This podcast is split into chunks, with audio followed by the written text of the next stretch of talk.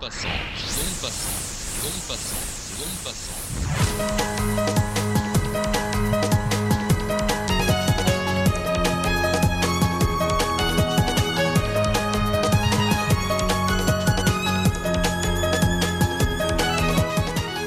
Bonjour, bonsoir, en tout cas merci de nous avoir podcasté et de nous écouter en ligne sur notre tout nouveau presse papier, le site des étudiants en première année de journalisme de l'Institut français de presse, l'IFP de son petit nom. Au programme aujourd'hui, nous commencerons avec une petite revue de presse avant de faire escale chez Parallèle, un disquaire libraire underground. Nous essaierons aussi de comprendre comment Obama a pu trouver du Roquefort, oui du Roquefort, sur son bureau à la Maison Blanche en arrivant. Puis nous écouterons la sélection musicale de Karine sur son petit trampoline avant de flâner et laisser Morgane clore l'émission avec ses scènes de rue. L'onde passante, deuxième vague, c'est parti. L'onde passante. Ce n'est que le deuxième numéro, mais pourtant vous êtes déjà des habitués. Et évidemment, nous commençons avec. La revue de presse. Alors Thomas Lafarge et Laurent Firdian, bonjour. Bonjour. Ou bonsoir, enfin. vous avez lu, sélectionné, voire sauvagement cutérisé la presse de ces 15 derniers jours et vous arrivez dans le studio avec une belle brochette d'inconnus, des gens qu'on ne connaît pas, qu'on ne voit pas, mais dont tout le monde parle. On commence avec toi, Laurent, et ce témoignage d'un Français à sa sortie de Guantanamo. On ne le voit pas, c'est le franco-algérien détenu à Guantanamo, dont le nouvel observateur du 22 janvier consacre un portrait signé Sarah Daniel.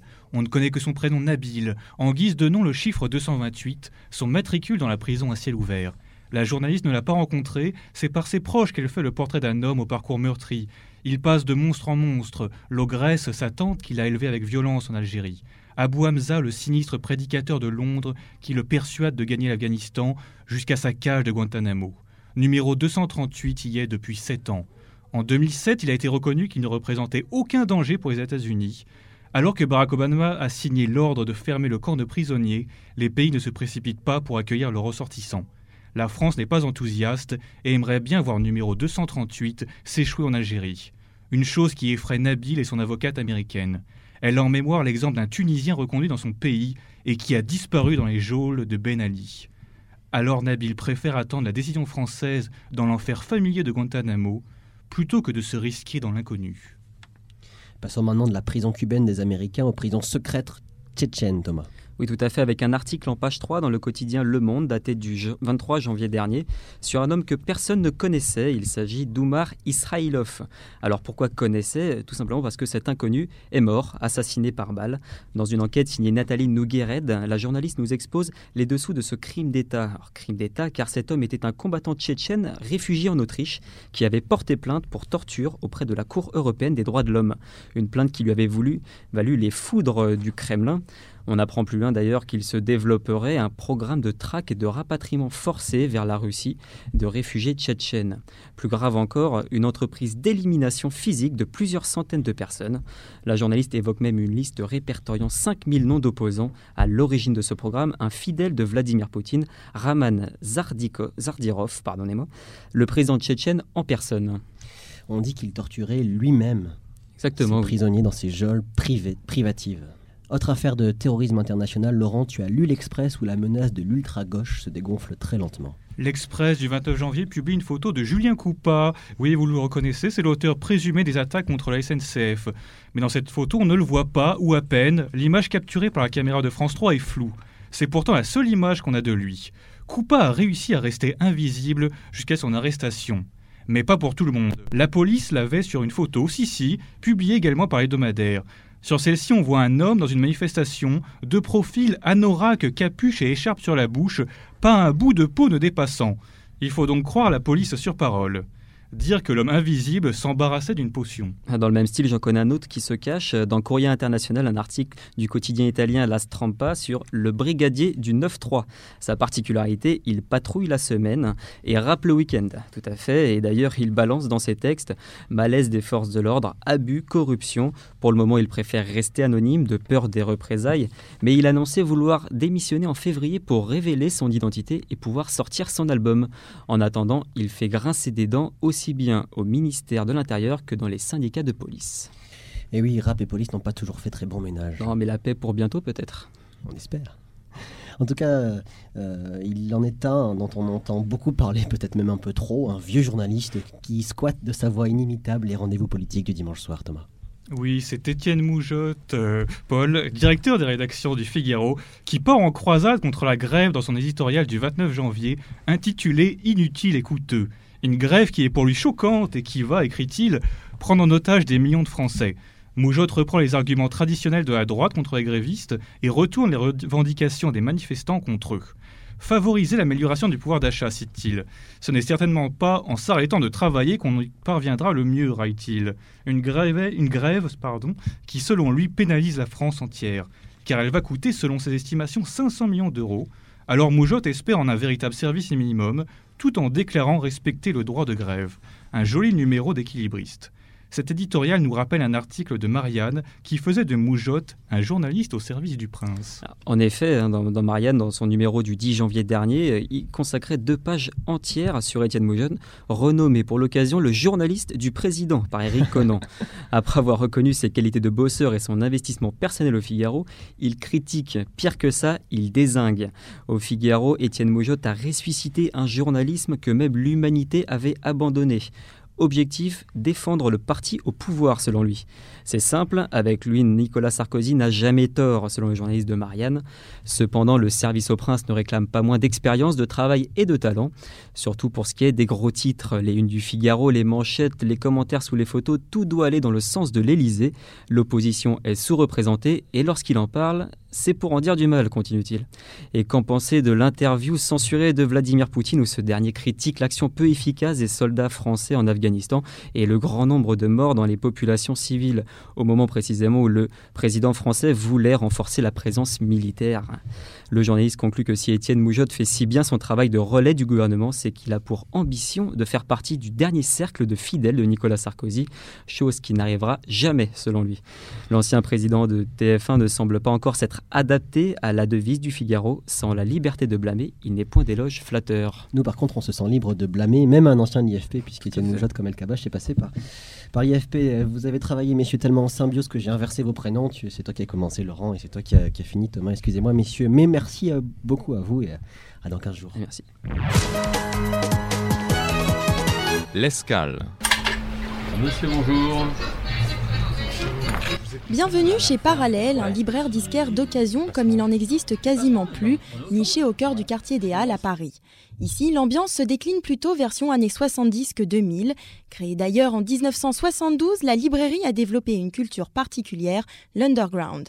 À la caisse, Jacques Gros, amoureux du disque depuis toujours, revient sur ce qu'on trouvait dans les bacs au début de l'aventure. On trouvait des disques pirates, euh, de, Pink Floyd, de Patti Smith et compagnie, euh, tout ce qui marchait bien à l'époque. Et puis on trouvait aussi, bien sûr, toute la presse euh, alternative, dirons-nous. C'était aussi des disques militants. On pouvait obtenir gratuitement un 45 tours de soutien à la bande Abadère. Un âge d'or du disque et du militantisme qui a disparu aujourd'hui, tout comme ces revues symboliques et rebelles, les fanzines, littérature indépendante et parfois clandestine, qui s'adressent principalement à des initiés. Maintenant, c'est Internet qui a pris ça, je crois. Tout, ce, phénomène-là se, traite comme ça. Euh, on voit bien, nous, avec les fanzines, de, moins en moins. Euh, avant, on avait le choix, je sais pas moi, entre 30, 40 revues. Maintenant, il y en a 7, 8 qui se battent en duel. Donc, c'est plus pareil. Et qu'en pensent les clients? François Larue, lui, est un habitué de la première heure et sent bien que les choses ont changé. Moi j'ai connu, c'était l'époque du vinyle, c'était ciblé euh, gauchisant, quoi, disons un petit peu gauchisant à l'époque. Peut-être un plus pour eux, quoi, qu'ils soient pas restés dans leur, euh, dans leur truc militantisme. Quoique, moi personnellement ça ne me déplaît pas, mais bon après... Euh, ça peut pas plaire à tout le monde. Les temps sont durs pour Parallèle, qui a du mal à renouveler sa clientèle. Pour Jacques Briot, qui s'occupe de la sélection des livres, le problème, c'est que la librairie n'est plus le reflet de la société. Ce qui a changé, c'est que dans les années 68, la société française, euh, ou tout au moins toute une frange euh, intellectuelle, était extrêmement euh, politisée. Au fil des années, cette politisation s'est complètement effilochée. Euh, eh bien, euh, on le retrouve ici dans la clientèle. Il reste toujours un, noyau de gens assez politiques qui viennent, etc. Mais ils ont vieilli avec nous. C'est-à-dire qu'aujourd'hui, la plupart d'entre eux sont en retraite, ou s'ils sont pas en retraite, ils sont proches de l'être. Et il n'y a pas eu véritablement de renouvellement. La contre-culture n'a plus le vent en poupe, la faute à qui? L'équipe de Parallèle pointe du doigt Internet et ses nouvelles technologies qui rognent sur le collectif au profit d'une culture plus individualiste. À autre époque, autre mœurs et il faut bien s'adapter. Ainsi, aujourd'hui, les livres phares des années hippies consacrés aux méthodes pour l'élevage de chèvres ont cédé leur place à une littérature plus classique. Aucun doute, le vent de rébellion s'épuise au 47 de la rue Saint-Honoré.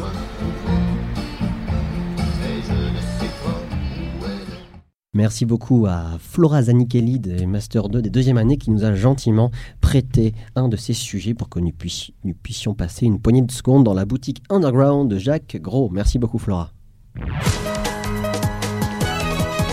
L'onde passante. Alors certes, depuis son entrée en fonction, le 44e président des États-Unis essaye de régler la crise financière, s'attaque aux défis écologiques, s'est engagé à fermer la prison de Guantanamo et à partir rapidement d'Irak. Ok, mais l'onde passante a été intriguée par un titre du Figaro, dont il est décidément beaucoup question aujourd'hui. Je cite Le Roquefort, premier différent commercial à gérer pour Obama. Nous ne pouvions pas laisser passer ça. Et nous avons appris qu'il s'agissait d'un bras de fer entre l'Europe qui refuse de laisser entrer le bœuf aux hormones américain et Washington qui augmente les droits de douane pour certains produits dont le Roquefort. Nous avons donc fait venir Philippe Verger, un spécialiste qui va vous expliquer tout ça. Je laisse Anne-Fleur Delestre vous le présenter. C'est l'emporte-parole. L'emporte-parole. Philippe Ferger, euh, bonjour. Vous êtes euh, directeur de recherche à l'Institut national de la recherche agronomique, euh, l'INRA. Mhm. Alors pourquoi on a interdit l'importation de, de bœuf aux hormones en Europe?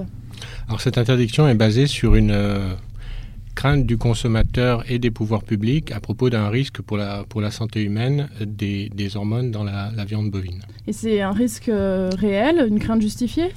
Alors, le le problème, c'est de la manière dont on essaye de, déterminer ce risque. Euh, si on suit une procédure telle que les procédures euh, qui sont reconnues au niveau international, euh, on n'a pas de risque quantifiable. C'est-à-dire le risque est trop petit pour être quantifié en utilisant une méthode standard. Il n'empêche que ces hormones, les oestrogènes en particulier, quand ils sont peuvent peuvent entraîner des, des effets néfastes chez l'homme. Comme quoi, par exemple? Par exemple, les cancers, les cancers du sein sont hormonodépendants, œstrogénodépendants, par exemple. Mais la question, c'est la question de dose. D'accord. Et du coup, est-ce qu'on a constaté euh, un risque plus élevé aux États-Unis?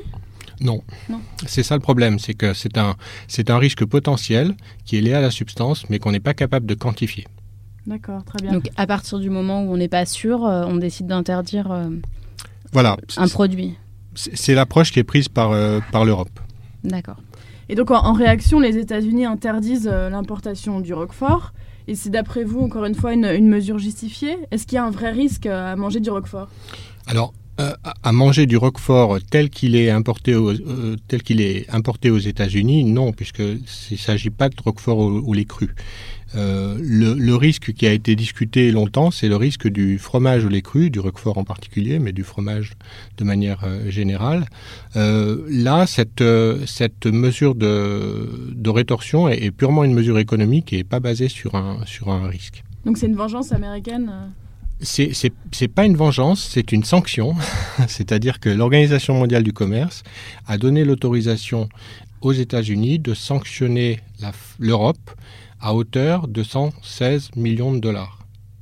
Alors pourquoi ils ont choisi la France? Pourquoi ils ont choisi le Roquefort? Ça, c'est une, question à poser aux Américains. Vous n'avez pas d'explication euh? Non, je pense que c'est. Il ne faut pas que les Américains posent, euh, fassent des interdictions trop lourdes, sinon on dépasserait cette, euh, le, chiffre de 116 millions de dollars. Et après, je pense que le Roquefort est, emblématique. Et puis, la France est un peu emblématique de ces questions de malbouffe et de, différence de perception en tout cas. D'accord, donc c'est plus, euh, plus la France qu'on sanctionne à travers un symbole qu'un réel danger sanitaire en fait. Oui, absolument. Sur le Roquefort, oui. D'accord. Bon, les, Américains mangent euh, peut-être pas de Roquefort, en tout cas, euh, ça ne les empêche pas d'être largement touchés par, par l'obésité. 35% aujourd'hui des Américains sont obèses. On parle de 86% euh, d'obèses en 2030 aux États-Unis, mhm. euh, un chiffre euh, alarmant. Oui, tout à fait. En termes de santé publique, enfin, on n'est on est plus du tout dans les mêmes, dans les mêmes échelles de risque. On n'est on est plus du tout dans le, dans le pas quantifiable. On est vraiment dans le quantifiable. Et d'où vient ce chiffre?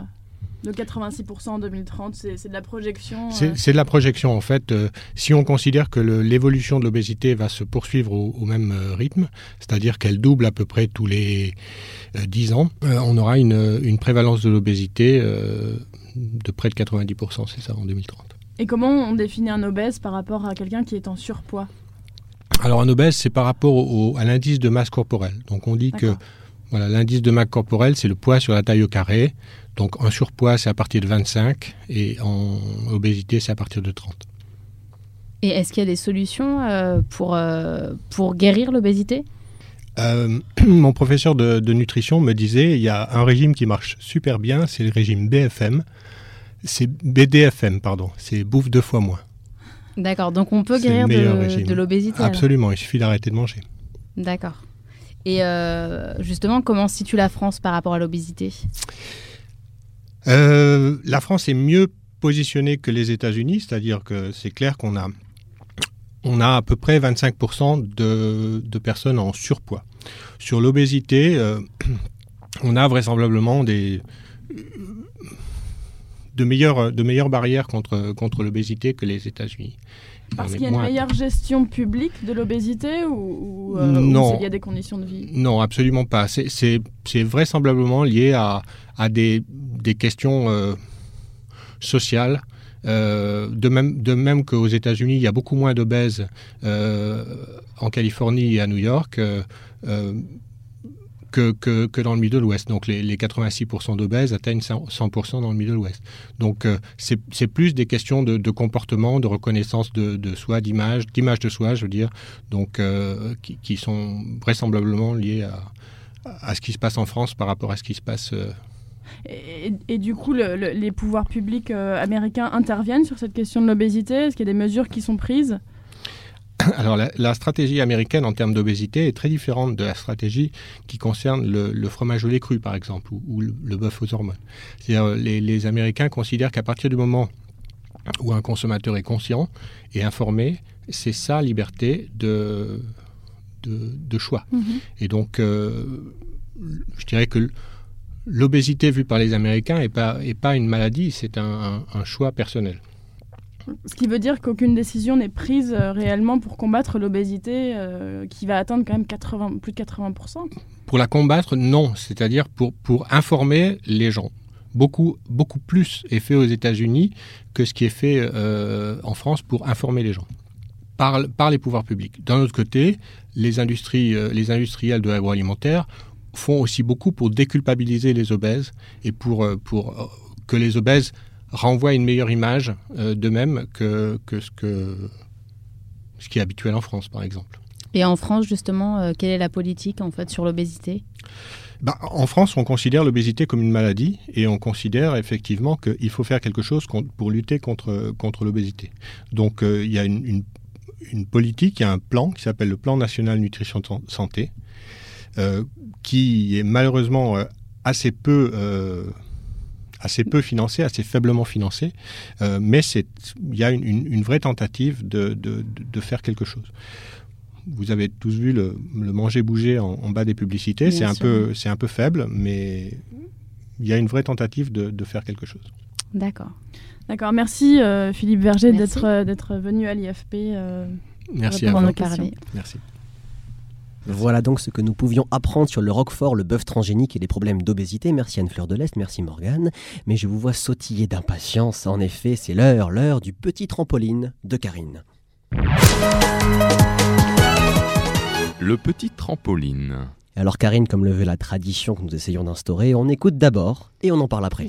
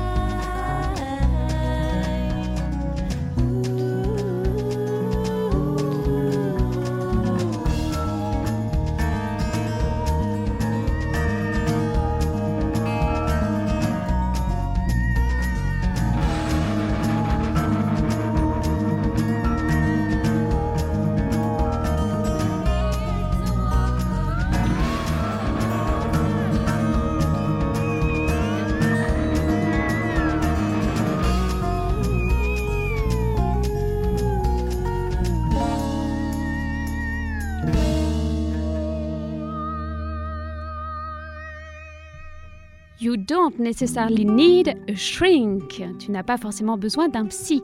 Vous en doutiez encore Ce petit groupe bien franchi, mais à la voix anglaise et aux influences mondiales, vous le confirme. Pas de psy, mais de la zik, de la zik sans limite, un peu délurée, un peu barrée même, comme le dit si bien Damien Sommeville. Damien, c'est un peu le concepteur du groupe. L'écriture musicale, les textes, les programmations, les arrangements, c'est lui. Sur son ordinateur, il bidouille, mélange les sons, gratouille même un peu sa guitare, il invente quoi, et sans limite.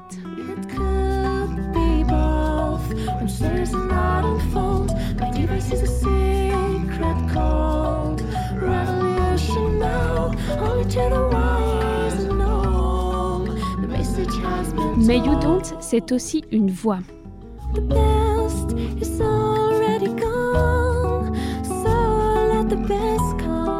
La voix, c'est Marine. Une voix un peu lisse, un peu naïve, mais surtout une voix qui se prête formidablement bien aux arrangements électro de Damien.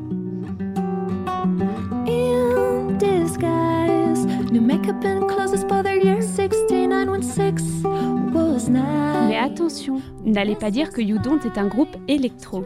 You Don't, c'est un peu tous les sons à la fois. Un mélange d'univers aussi varié que le reggae, la pop, le disco ou la folk music. Un mélange de petits plaisirs musicaux que le groupe résume en une appellation très simple, une musique rétro-futuriste pour bandes mélodramatiques acousmatiques healing and easy listening. Do you understand? You don't? C'est pas grave, n'allez pas voir un psy pour autant et plongez-vous plutôt dans leur univers, un peu métaphysique, mais tellement envoûtant.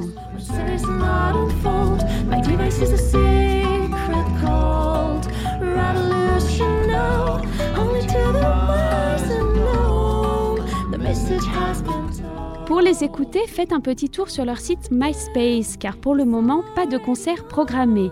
You Don't travaille sans relâche à l'élaboration de son premier album, et autant vous dire qu'il bouillonne de créativité.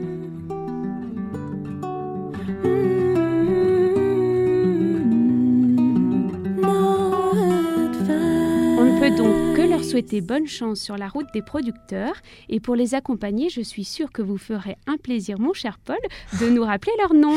Ceci dit, tout à l'heure, j'allais vous remercier, Karine Parquet, pour cette chronique. Mais euh, oui, sans aucun problème. En VO ou en VF En VF, bien sûr. En non, VF? en VO, pardon, en VO, Je me bien lance. sûr. You don't necessarily need a shrink. Voilà, you don't. Merci pour beaucoup. les intimes. Merci beaucoup Karine Parquet. C'est presque fini, c'est presque la fin de notre petite demi-heure d'onde passante. Merci à Philippe Chanusso pour la technique, à Benjamin Galouille pour l'habillage et à Yann Léon pour la mise en ligne. Toute l'équipe des podcasteurs de l'IFP espère vous retrouver dans une quinzaine de jours. Je vous laisse en bonne compagnie, flâner dans les rues avec Morgane Belloir. C'est l'heure de ces vagabondages. Vagabondage. Le guidon dans une main, la laisse du chien dans l'autre. Il s'avance qu'à un KA retenu en équilibre par la course de l'animal qui ne devra en aucun cas briser la distance de sécurité les séparant. Sinon, c'est la chute. Un arrêt s'impose, l'appel de la nature oblige. Trois pattes au sol, une en l'air. Au même moment, à l'autre bout de la rue, une silhouette rose dévale, s'engage alors un slalom entre passants et étals, dix ans, pas plus, élancé vers un point inconnu. Pour les deux compagnons, il est temps de reprendre la route. Le cycle des pédales reprend. Ça grince, mais c'est reparti. On laisse à droite la vendeuse balayant le seuil de son magasin. À gauche, les odeurs de la boulangerie se dispersent. Il s'agit désormais d'éviter les fourgons garés sur le bas-côté. C'est l'heure des livraisons. Les clignotants orange retiennent à peine l'attention du cycliste concentré à maintenir l'équilibre fragile. Sur le trottoir, personne ne remarque le numéro d'équilibriste improvisé au milieu de la rue. C'est alors que des promeneurs inconscients osent s'engager sur la route. Un face-à-face s'ensuit. Désarmé sur sa selle, le pédaleur voit son espace se rétrécir. Les quatre pattes, elles, n'ont que faire. Il faut rejoindre un point donné, c'est la seule chose qui compte. Amusés, les envahisseurs ne semblent pas pressentir le danger qui se rapproche. En face, Les mains se cramponnent au guidon, les gouttes de sueur se forment. On appuie alors sur la sonnette, mais rien n'en sort. On ose crier, on ne peut faire de grands signes, les mains sont déjà bien trop occupées. Les piétons et le camion ne sont plus qu'à quelques centimètres. Toutes les solutions sont épuisées. Tranquillement, le camion de livraison repart, laissant l'accotement aux insouciants. Avancer, tout droit. Catastrophe évitée de peu peut à tout moment recommencer. Pédaler, stop. Accélérer, l'heure tourne. Vert disparu, orange bien passé, qu'importe. Avancer sur le boulevard, les deux compagnons se fondent au loin.